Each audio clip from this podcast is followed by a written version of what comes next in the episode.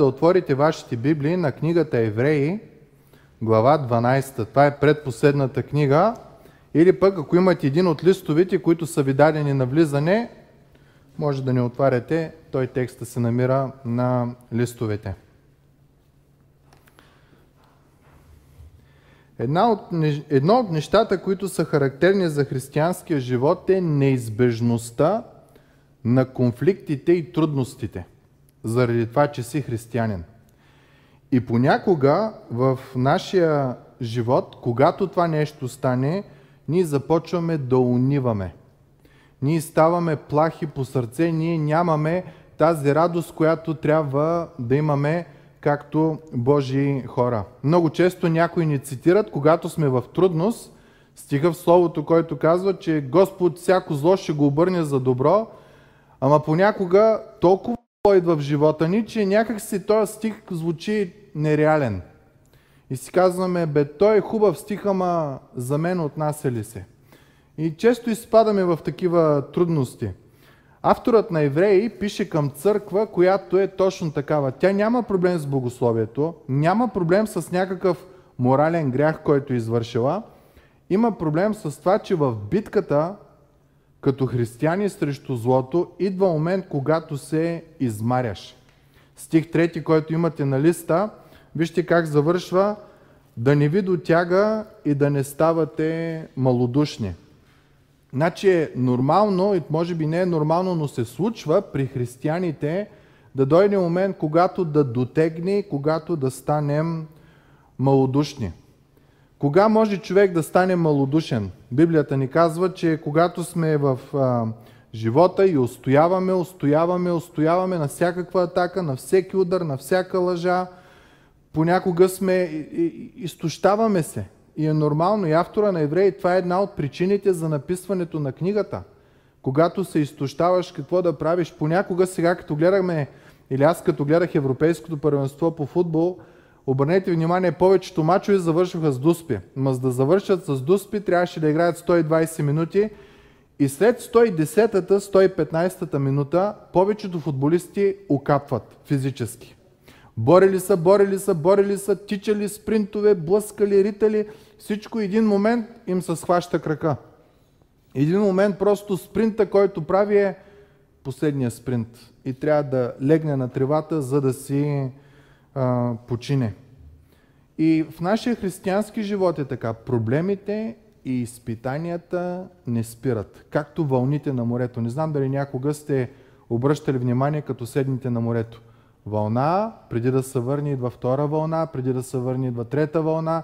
И така цял ден може да стоиш и вълна, вълна и някоя вълна е по-силна, друга не е по-силна, но има подигравки заради вярата, общо казано, не може да го наречеме гонение заради вярата. Има проблеми с тялото, нали?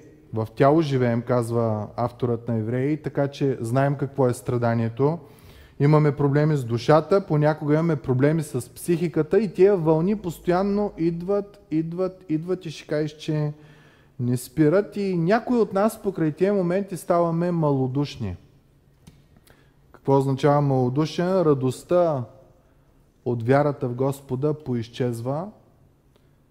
Вълнението от това, че си Божий, изчезва. И понякога започва да идва и отчаяние от надеждата, идването на Исус Христос, когато ще се оправи абсолютно всичко. И в такива моменти християнството става едно механично действие. На определен ден отивам на определено място, правя определени неща с определени хора. И това е механично, машинално. И това не се случва само на тебе и мене, това се случва и на хората, които са били, към което е написано послание към евреите. В 10 глава, аз ще ви прочита, няма нужда да търсите. Чуйте как той се мъчи да ги окоръжи, да ги, да ги съживи. Припомняйте си още за първите дни, когато, след като бяхте просветени, т.е. повярвали, претърпяхте голяма борба от страдания. Кога опозоряване с хули и оскърбления, кога пък като съучастници с тези, които страдаха така. Защото вие не само страдахте с онези, които бяха в окови, но и радостно посрещахте разграбването на имота си, като знаете, че вие имате по-добър и траен имот. До тук той им казва, спомни си в началото на какви гонения, на какви нечестивите ти крадяха, ти ходише при затворниците, им помагаше и понякога с теб са отнасяли като с затворник, ама ти дързаеше, стоеше и казва стих 35 и така не напускайте дразновението си. Явно някои от тях са имали изкушението или вече са били изморени, малодушни да напуснат дразновението си. Защото още малко време ще дойде този, който има да дойде и няма да се забави. А който е праведен пред мене, ще живее чрез вяра, но ако се отдръпне назад, няма да благоволи в него душата ни и окоръжава хората. Ние обаче не сме от тези, които се дърпат назад и се погубват, а от тези, които вярват и душата им се спасява. Значи той казва, реалността в това да бъдеш отпуснат, реалността в това да, да се отдръпнеш назад е, е реална в твоя живот. Затова той ги окоръжава да не напускаме дразновението си, да нямаме проблеми с това. После 12 глава, първи стих, която ще разглеждаме днес, той казва, с търпение нека тичаме пред очертаното за нас поприще, като ключовата дума е търпение. Търпение, устояване, дразновение. Търпение, устояване. Търпение, устояване. Какво да правим в тия моменти? Наскоро четах една история. Един човек казва на друг, понякога много се обесърчавам, като гледам какво става в живота ми. Той му казва ми, да, живота е така, ставане и падение, ставане и падение. И другия казва, е не може ли да е само ставане? Защо трябва да е и падение? Не може ли от ставане в ставане, в по-голямо ставане, в по-голямо ставане живота да бъде без проблеми? Живота да нямаме трудности. И нека си признаем, всеки един от нас блянува за такъв момент, жадува за такъв момент. Дори философите са го нарекли утопия. Момент, където, място, където всичко ще е съвършено. Само, че философите нарочно са избрали тая дума утопия, което означава буквално няма такова място. У е думата за отрицание, топия е място. И всеки го жадува, всеки го бленува, всеки пише за него, всеки пее за него, всеки говори за него, но това място на тази земя, където няма да имаме проблеми, няма да имаме трудности, просто го няма. Заминаваме в чужбина, мислим си, че там е по-лесно и откриваме, че и там се разболяват, и там умират. И там се депресират, и там се отчаиват. Някои неща може да е по-добре, ама България пък друго е по-добре. Отиваме при съседа, където тревата винаги е по-зелена. До момента, в който не се загледаме в тревата и не видим, че има същите проблеми като нашите. И някак си сме изградени с това чувство на утопия. Библията казва, че един ден ще дойде утопията, това за което всеки жадува, Откровение 21 и 22 глава, където казва, че сам Бог ще избърши всяка сълза от очите ни. И грях няма да има вече, смърт няма да има вече, прокоба няма да има вече, проклетие няма да има вече. Тогава е утопията. Но докато живеем тук, ние сме на път към тая утопия, но не живеем в утопията. Какво трябва да правим, докато живеем в такъв начин на живот, сред такива трудности? Ще ви помоля листовете, които имате, да отворите на частта, където пише Евреи. Евреи 12 глава, ще прочетем от стих 3 до стих 11. Той ви е същия стихове са и на листовете ви. И това е основният текст, върху който ще разсъждаваме днеска. Стиха казва, стих 3. Защото размислете за този, който издържа от грешните такова противоборство срещу себе си, за да не ви дотяга и да не ставате малодушни. Това е проблема на църквата. Дотяга им и са малодушни, понеже е проблем след проблем, както вълните на морето. Не сте си още съпротивили до кръв в борбата си против греха. И сте забравили увещанието, което ви съветва като синове, сине мой, не презирай наказанието на Господа, нито да отслабваш, когато ти изобличава Той, защото Господ наказва този, когато обича и бие всеки син, когато приема. Ако търпите наказание, Бог се отнася с вас като с синове. Защото кой е този син, когато баща му не го наказва? Но ако сте без наказание, за което всички са били определени да участват, тогава сте незаконно родени, а не синове. Освен това имали сме бащи по плът, които са ни наказвали и сме ги почитали. Няма ли повече да се покоряваме на Отца на духовете ни и да живеем? Защото те за малко са ни наказвали според както им е било угодно, а Той за наша полза, за да бъдем участници в Неговата святост. Никое наказание не се вижда на времето да е за радост, а е тежко. Но после донася правда като мирен плод за тези, които са се обучавали в него.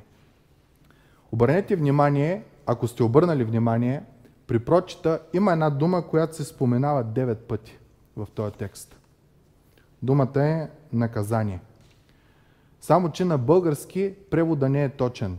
Думата на гръцки е поидеос, като думата поидео, което означава дете. Буквално става въпрос за възпитание на дете.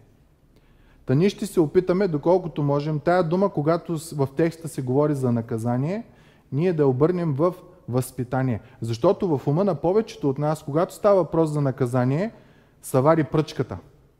Защото ти си сторил нещо лошо и това е начина по който ти ще бъдеш наказан. Обаче текста говори за друго. Начина по който Господ ни възпитава.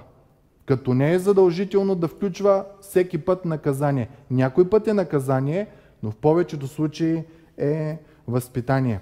Та, това е важно да обърнем внимание. В Библията ни се говори за четири различни начина, по които Господ възпитава хората си. Един от тия начини е най-желания. Два от тия начини са най-нежеланите и четвъртия начин е този, който няма как да го избегнем. Първия начин е този, където Библията ни казва, аз ще ви прочита текста. Цялото писание, Библията, е боговдъхновено и полезно за полука, за изобличение, за изправяне, назидаване в правдата, това е тая дума за възпитание в правдата, за да бъде Божия човек съвършен и способен за всяко добро дело. Това е идеалният начин, по който Бог иска да възпитава всеки един от нас. Четеш Словото, то те променя и го прилагаш. Нека се замислим колко често ние искаме нашите деца само да ни слушат. Да няма да има нужда от наказание, да няма да има нужда от вторични действия, с които да ги възпитаваме. Божието желание към нас в процеса на нашето възпитание е първоначалният идеалният вариант е да слушаме. Словото е назначено ти да бъдеш променен, да бъдеш по-добър човек и да бъдеш готов за всяко добро дело. Това е начина, който е най-любимия на всеки един от нас. Има още два начина, които ако може да ги избегнем, нека да ги избегнем. В посланието към а, коринтияните апостол Павел казва, че има някои хора, които уж вярват, обаче живеят живот, който е противен на вярата. Използват библейски стихове, за да атакуват Божиите хора, изопачават нещата. И това е Павел казва, от, двама от, от тия хора са Имене и Александър, не ги знаем кои са, имената им знаем, които, казва Павел, предадох на Сатана, за да се научат, и тук отново думата е да се възпитат, да не богохулстват. Много странен стих. Предадох на дявола, за да се научат да не богохулстват. И сигурно сме имали такива моменти. Това е момент, в който казваш на едно дете, не дей, не дей, не дей да правиш това. Не дей да пипаш, там ще се опариш. Не дей да вървиш в това нещо, ще паднеш, ще се удариш. Обаче детето ти казва, гледай си работата, аз искам да се вървя по моя си начин, по своя си път и после идва при вас и вие привързвате рани. Идва при вас и вие помагате, защото то се е научило по лошия път на болката, че това нещо не е така, когато не е слушало вашите думи. Много често като християни, пастира, свещеника на предупреждава, не дей да правиш това, не дей да правиш това, не дей, не е добро. Бог е проклел този начин на, на живот. Бог няма да го одобри, обаче ние си казваме, гледай се работата. Щом се чувствам добре, значи го оправям и обикновенно се връщаме разбити, разкатани от този начин на живот, защото този начин на живот никога не е бил определен да бъде за благословение. Павел казва, щом са тръгнали по този начин, аз съм ги оставил да отиват в устата на Сатана, да се научат от най-лошото, че това нещо не е добро, за да могат да се върнат и ако трябва да ближем рани, да, да привързваме рани и такива неща. Това е първият от двата начина, които ако може да избегнем, е много хубаво да ги избегнем. Втория, третия начин, по който Господ възпитава, който също трябва да избягваме, апостол Павел казва, поради тази причина мнозина от вас са слаби и болнави. Това го пише към църква, която е неморална. Това го пише към църква, която не приема Божието Слово за а, стандарт, по който трябва да живееш и те си казват, аз сам си определям какво да направя. И Павел казва, този ти начин на мислене води до това, че някои сред вас са болни, доста са починали, доста са слаби. И обяснява защо. Но ако разпознавахме сами себе си, нямаше да бъдем съдени. Като тук думата е възпитавани. И продължава. А когато биваме възпитавани от Господа, с това се наказваме, за да не бъдем осъдени заедно с света. Та, в момент, когато християнин върви срещу Божия стандарт на живот, върши неща, които не са угодни на Господа и всички възможни СМС-и, които Бог му е пращал, то човек не им е обръщал внимание, не си е чел съобщенията, не е искал да чете, идва момент, когато Господ ти дава слабост, болест и в крайен случай смърт. И автора казва, ако бяхме се изследвали да видим, че вървим в лош път, нямаше да дойде това възпитание от Господа, а сами щяхме да го избегнем. Това е в 1 Коринтияни 11 глава, 30 стих. И после казва, но когато сме съдени от Господа, с това се наказваме, за да не бъдем осъдени заедно с света. Тоест тук казва, тогава Бог се намесва и ти дава слабост, болест или смърт, ако не слушаш, за да не вземеш да си изгубиш спасението и да бъдеш съден като тия, които са невярващите. Това е втория от начините, по които дано не на накаже Бог по този начин. Дано Бог не на възпитава. Значи първия беше чрез Неговото Слово, четеш, прилагаш, то те приготвя да си добър човек, да си благ човек, да си мил човек, да си готов за всяко добро дело. Вторите два начина, ако не слушаш, единия беше предавата на Сатана, отиваш да си чупиш главата и след това се връщаш да, да те да те привързват. И другия начин беше, сам Господ причинява страдание, слабост или болест, за да може ти да спреш този начин на живот, защото той води към унищожение. И четвъртият е начина, който ще разгледаме в днешния текст. Той начин е неизбежен. Не можем да го избегнем, защото това е начина по който трябва ние да живеем. Ще ви моля да обърнете листа на, на обратната страна и там ще намерим един текст, който има много връзка с текста, който ще разгледаме днеска. В Стария Завет, какво е било Божието отношение към еврейския народ? Чуйте какво казва той. Стих 2. И да помниш целия път, по който Господ твоя Бог те е водил през тези 40 години в пустинята. Значи Израел не се е лутал в пустинята, Бог го е водил през цялото време. Защото пътя, по който са вървяли, с директно минаване на един керван по това време, за около 7 дена е можел да бъде преминат. Те са въртяли там 40 години. И ако видим картата, ще видим къде са спирали, връщали, спирали, връщали, спирали, връщали. И някои богослови казват, а, те се а, а, лутали из пустинята. Обаче Бог тук казва, не, Бог те е водил и обяснява защо. За да те смири и да те изпита за да види какво има в сърцето ти, дали ще пазиш заповедите му или няма да ги пазиш. Целта на това лутане, както казват някои в пустинята, е било момент, в който Бог е смирявал народа си, защото ние знаем, когато сме около горд човек, той не може се живее. Той е ужас, когато си около човек, който всичко мога, всичко знам, аз професор съм, голям. Бог казва, такива хора няма да са моите хора. Те трябва да са смирени, защото на горделивия Бог се противи, а на смирения Бог дава благодат, казва Библията. Бог казва, аз искам да им дам благодат, но ще ги възпитам. Първото нещо беше за да те смири и второто е да те изпита, да види какво има в сърцето ти. Да не би от устата да излиза едно, в ума да е друго, в сърцето да е коренно различно. И нека си признаем, ние сме перфектни да говорим правилните думи пред правилните хора, независимо какво е в сърцето ни. Обаче проблема е, че когато се изправим пред Бог, то е една от думите, които се използва за Него, то е сърцевидец. Той няма да чуе какво е за от устата ти или какво мислиш. Той ще влезе вътре в сърцето ти и казва, той търси и изпитва намеренията. Не какво си направил, а защо си го направил. До такава степен той изследва човешкото ни естество. И Бог каза, изпитахте, смирихте. И като ти смири стих трети, оставите да огладнееш. Много интересно. Бог ги остава да огладнеят. С една цел обаче, защото те храни с манна, небесна храна, която беше храна непозната на тебе и на бащите ти. Защо? За да те научи, че човек не живее само с хляб, но че човек живее с всяко слово, което излиза от Господната уста. В момента, когато Бог им е приложил глад, те са казали, той не обича, той не на харесва, той не на такова. Бог каза, не, не, не. Това беше момент, когато аз те възпитавах. Да научиш една невероятна истина, която умът ти ни я побира. Няма само с хляб да живее човек, но с всяко слово, което излиза от Божиите уста. И завършва с стих четвърти.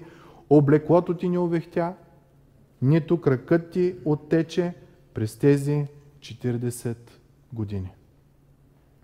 И така да съобразяваш, че както човек наказва сина си, така и Господ, Твоя Бог, наказва тебе. В Стария Завет отношението на Бог към Неговия народ е било смирение, възпитание, изследване на сърцето и научаване на невероятни истини. Че няма да живееш с твоята собствена енергия, хлябът, а ще живееш с енергията, която Господ, твоя Бог, ти дава. И по-невероятно нещо от това няма. Това е урока, който Израел беше научен. И преди да продължим, ако си позволя да задам един въпрос, колко от нас в момента минаваме през трудности в живота си? Колко от нас страдаме, нещо не е наред, нещо, нещата не са такива каквито са. Не, че Бог го няма, ами просто сме пред, пред трудност. Ако искате, може да си вдигнете ръка. Ако някой от вас каже, аз нямам такива проблеми, проверете си пулса дали сте жив. Защото докато сте жив, ще имате трудности, ще имате проблеми. Утопията не е сега. Утопията е на друго място. Въпросът, който се задаваме е как да минем през трудностите в живота. Очевидно е, че избавяне от тях няма. И на хапчета да си, и на системи да си, и на каквото и да си, няма избавяне. Тие неща се случват около нас. Авторът ни казва, стих 3, може да обърнете обратно, където пише евреи, казва две неща, върху които трябва да се фокусираме. Първото е, стих 3, размислете за този, който издържа от грешните такова противоречие против себе си. Та да не ви дотегва и да не ставате малодушни. Стих 4. Не сте се още съпротивили до кръв в борбата си против греха. Един богослов казва, този стих най-лесно се превежда. Представете си, че сте свещеник, човек идва при вас и ви казва, много проблеми в живота. Ама много проблеми. От проблем на проблем на проблем и свещеника да ви каже, нали не си умрял? Стягай се и отивай да продължиш да живееш. Буквално това казва стиха. Църква, която е станала малодушна, която е оттекчена, автора на Евреи казва, не дей да се оттекчаваш, още не си пострадал както Христос беше пострадал. Не беше бит, не беше хулен, не, не лъжеха против тебе, не лъжесвидетелстваха против тебе, не беше разпънат на кръв, кръв не си пролял в страданията си, не се оплаквай. Погледни примера на Христос, че мина през много по-тежко от тебе, ти никога няма да минеш по същото. Затова примерът е от него. Както той издържа, така и ти издръж. Стих 5 е второто нещо, което ни се казва. И сте забравили увещанието, което ви съветва като синове. До тук ще спреме. Има една фраза в християнството, която казва, че Библията е Божието писмо на обич към своите деца. За невярващият, когато чете Библията, то е все едно да четеш чужда поща или чужда кореспонденция. Той не може да е, той не може да е, той за мен не се отнася, той не се отнася за мен. Не могат да го приемат това нещо. Библията казва, втората причина, значи първата е как да устоиш, първата е спомни си Исус какво е направил, втората причина казва е забрал си какво пише в Библията. Изградил си си някаква утопия, която никога няма да бъде, докато Христос не се върне втори път. Надеждата на всеки един християнин. Че няма да имаш проблеми и всичко ще ти е наред. Спомни си какво пише в Библията. Първото е, Бог се отнася с тебе като с син. Това е невероятно нещо. Ти не си слуга на Бог, ти си Божие дете. И когато Бог те възпитава, Той не те възпитава като господар към слуга, Той те възпитава както с баща, който обича сина си. В Стария Завет, така завърши пети стих от Второзаконие, Бог те възпитава както баща възпитава сина си. Тук виждаме абсолютно същата история се разказва. И сте забравили увещанието, което ви съветва като синове и е цитат от притчи, т.е. забрал си какво пише в Библията, нека да ти го цитирам. Сине мой, не презирай наказанието на Господа, нито да отслабваш, когато те изобличава. Защото Господ наказва този, когато обича и бие всеки син, когато приема. Много често, когато ние попаднем в проблем, първата реакция е такова нещо никога не е било. Никой не е страдал както аз страдам. Никой не минава през трудности както аз минавам. Бог казва, напротив, не си четеш Библията. Първо, виж моя син Исус Христос, през какво противоборство мина, каква съпротива имаше срещу него. Второто, прочети си Библията, да видиш какво пише там. Много често, като ни стане тежко в живота, си казваме, лош късмет. Да, ама прочетете, нека да прочетем отново цитата, който дава авторът. Казва четири неща в този цитат. Първото е, сине мой, не презирай наказанието на Господа. Първото нещо. Второто нещо е, нито да отслабваш, когато те изобличава Той. Третото нещо е, защото Господ наказва този, който обича. И четвъртото е, и бие всеки син, когато приема. Буквално автора на Евреи казва към страдащите християни, не унивай, защото Бог ти е изпратил лично писмо към тебе, да ти предупреди и да ти покаже по начина, по който ще те възпитава. Дали ще го позволи, дали ще го причини. Затова ти не унивай. В този стих научаваме и двете реакции, които хората имат, когато изпаднат в трудности. Нека отново да прочетеме. Сине мой, не презирай.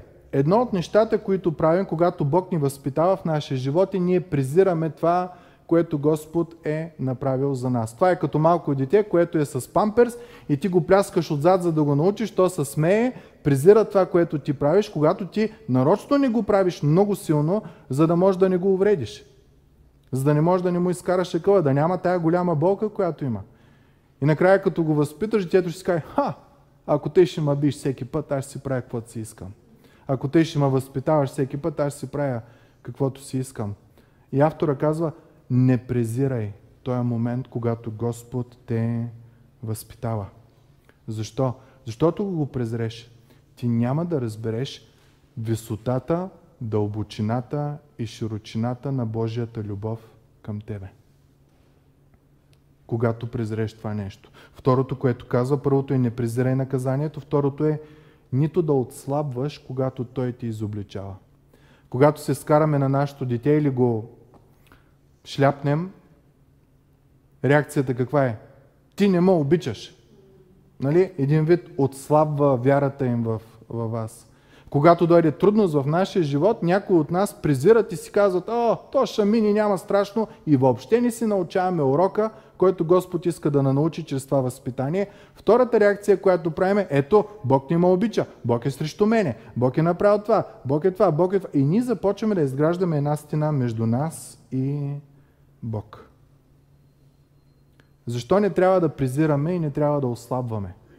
Когато тия неща дойдат, това възпитание дойде. Стиха продължава. Защото Господ те обича.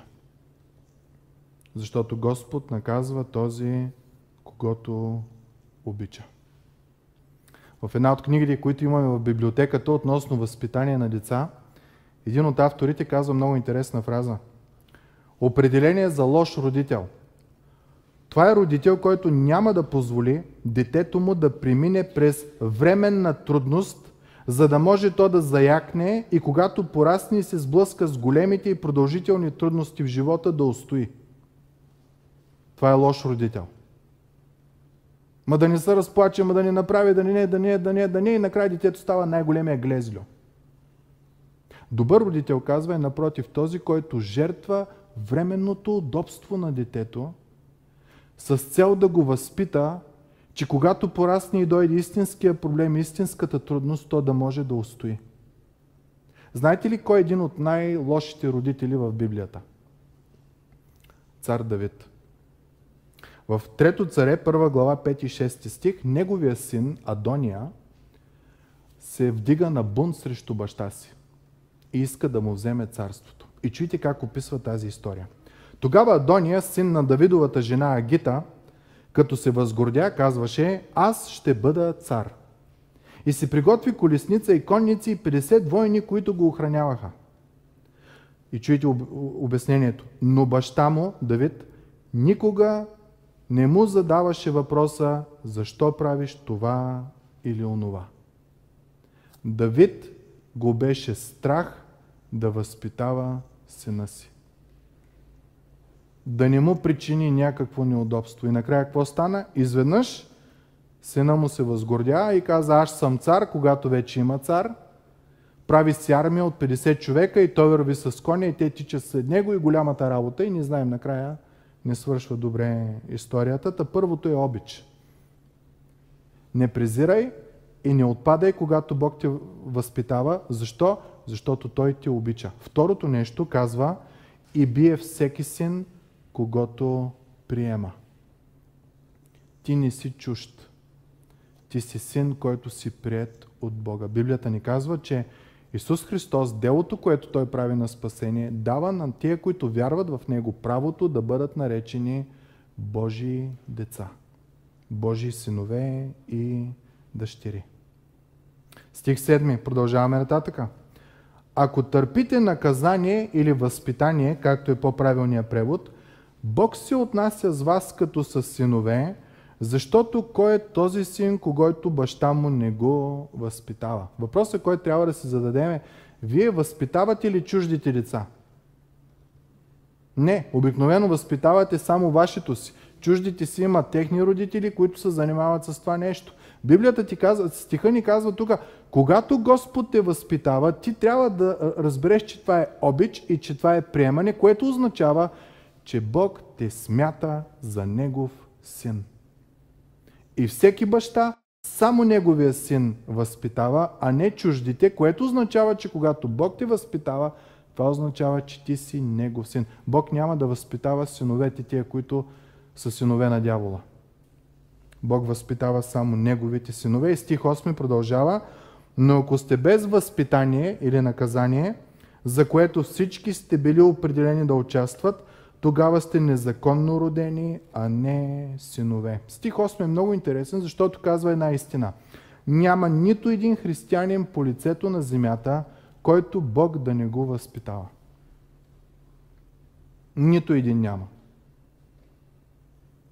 Ако сте без възпитание, за което всички Божии деца са определени да участват, тогава сте незаконни, тогава не сте Божии деца. Ако ти в твоя живот като християнин вършиш грях след грях и живота ти е от ужас в ужас, с подигравка, подигравка в Божиите неща и, и Бог не те възпитава, тук автора на Еврей казва, има вероятност да не си Божие дете. Има вероятност да изпълняваш всички ритуали, всички изисквания, всички неща, но вътре в сърцето ти никога да не си приел Бог за твой Господ и Спасител. И Бог няма да те възпитава. Бог ще възпитава своите си деца. Това е привилегията, която имаме като християни. И продължаваме от стих 9 до края, ще прочетем една наведнъж всичко. Освен това, казва, имали сме бащи по плът. Това са нашите земни родители, които са ни наказвали и въпреки това сме ги почитали. Няма ли повече да се покоряваме на Отца на духовете ни и да живеем? Защото те за малко време са ни наказвали, според както им е било угодно, а Той за наша полза, за да бъдем участници в Неговата святост. Всяко наказание първоначално изглежда да е за страдание и боли, а не за радост. Но след това то принася плод на мир, на справедливост за тези, които са възпитавани чрез Него. Ако имате молив, подчертайте си някои думи в тия стихове. Говори за Божието възпитание. Чуйте какви думи има там. Живот, полза, святост, мир и правда. Това са нещата, които идват в твоя и в моя живот от Господа. На един от тинейджърските лагери, на които ходим всяка година и ще ходим след седмица и половина, едно момче ми каза следното. И няма да го забравя, защото един, за първи път ми се казва това. Това е най-щастливата седмица от живота ми. Четах си Библията три пъти на ден. Молихме се седем пъти на ден, имахме там различни неща, които трябваше да правим. Не можех да псувам и да обиждам. Просто ако изпсувах, изведнъж лъсвах пред всички, защото щях да бъда различен спрямо другите. Затова нито псувах, нито обиждах. Бях сред хора, които ме обичаха. Искаха да говорят с мен, искаха внимание. Нямаше интернет, казва най-важното. Нямаше караница, нито с големите, нито с малките. И той казва, ще кажеш, че бях на острова на светиите. Никога не съм се мислил, че мога да съм толкова щастлив, като извършвам толкова малко грехове. От което извода, който може да си извадим възоснова на Библията е какво е радостта в живота. Радостта в живота е момента на святост. Както той казва, аз бях на острова на светиите. Как ставаме святи? Чрез възпитание момента, когато Господ ни възпитава. Което означава, че Господ ще ни постави на място, където със собствени сили няма да можем да се справим. Номерата в телефона няма да ни помогнат. Контактите, които имаме, няма да ни помогнат. Умът, който имаме, колкото и да е остър като бръснач, няма да ни помогне. Нарочно Господ ще избере такова място, където да се научим само на Него да разчитаме. Ще ни смири. Така ще ни смири, че ще изпита да види какво е в сърцата ни. Ние обикновено сме, много обичаме да се правим до момента, в който ни наядосат. Онзи ден чете една фраза, един казва, всички баби са страхотни до момента, в който не ги прередиш в поликлиниката. Кипват, лудват и всичко. В твоя и моя живот. Докато не кипнем, докато не нагрей някой на 60-90 градуса, тогава е за мърсотията от дрехите, докато не нагрей някой на 60-90 градуса, сме много чисти и много добри. Но когато на нагрей, тогава е за мърсотията. Тогава изчезва мърсотията. И Бог казва, ако трябва ще те нагрея, за да видя какво има в сърцето ти.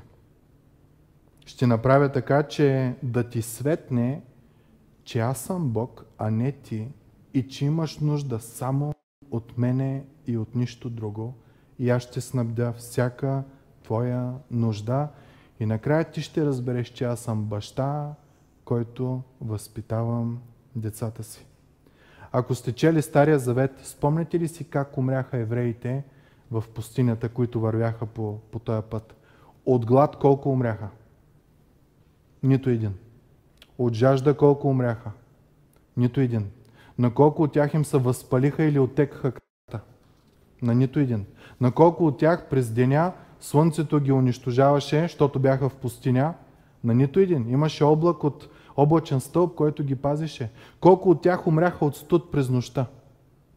Никой, защото той облачен стълб стана огнен стълб и пазеше и предпазваше от другите животни. Кога те умираха? Когато не се подчиняваха на Господа. Когато в процеса на възпитание те роптаеха, те крещяха, викаха и бяха непокорни на Господа. И нека си признаем, често искаме Библията да е като лампата на Аладин. Нали я знаете? Потъркаш два пъти, излезе духчето, кажеш какво искаш и че се случва. Господи, искам търпение. Търпение. Господи, искам мъдрост. Идва мъдрост. Господи, искам това, идва това, идва това. Обаче Библията е друг вид уред. То е длето на дърводелец.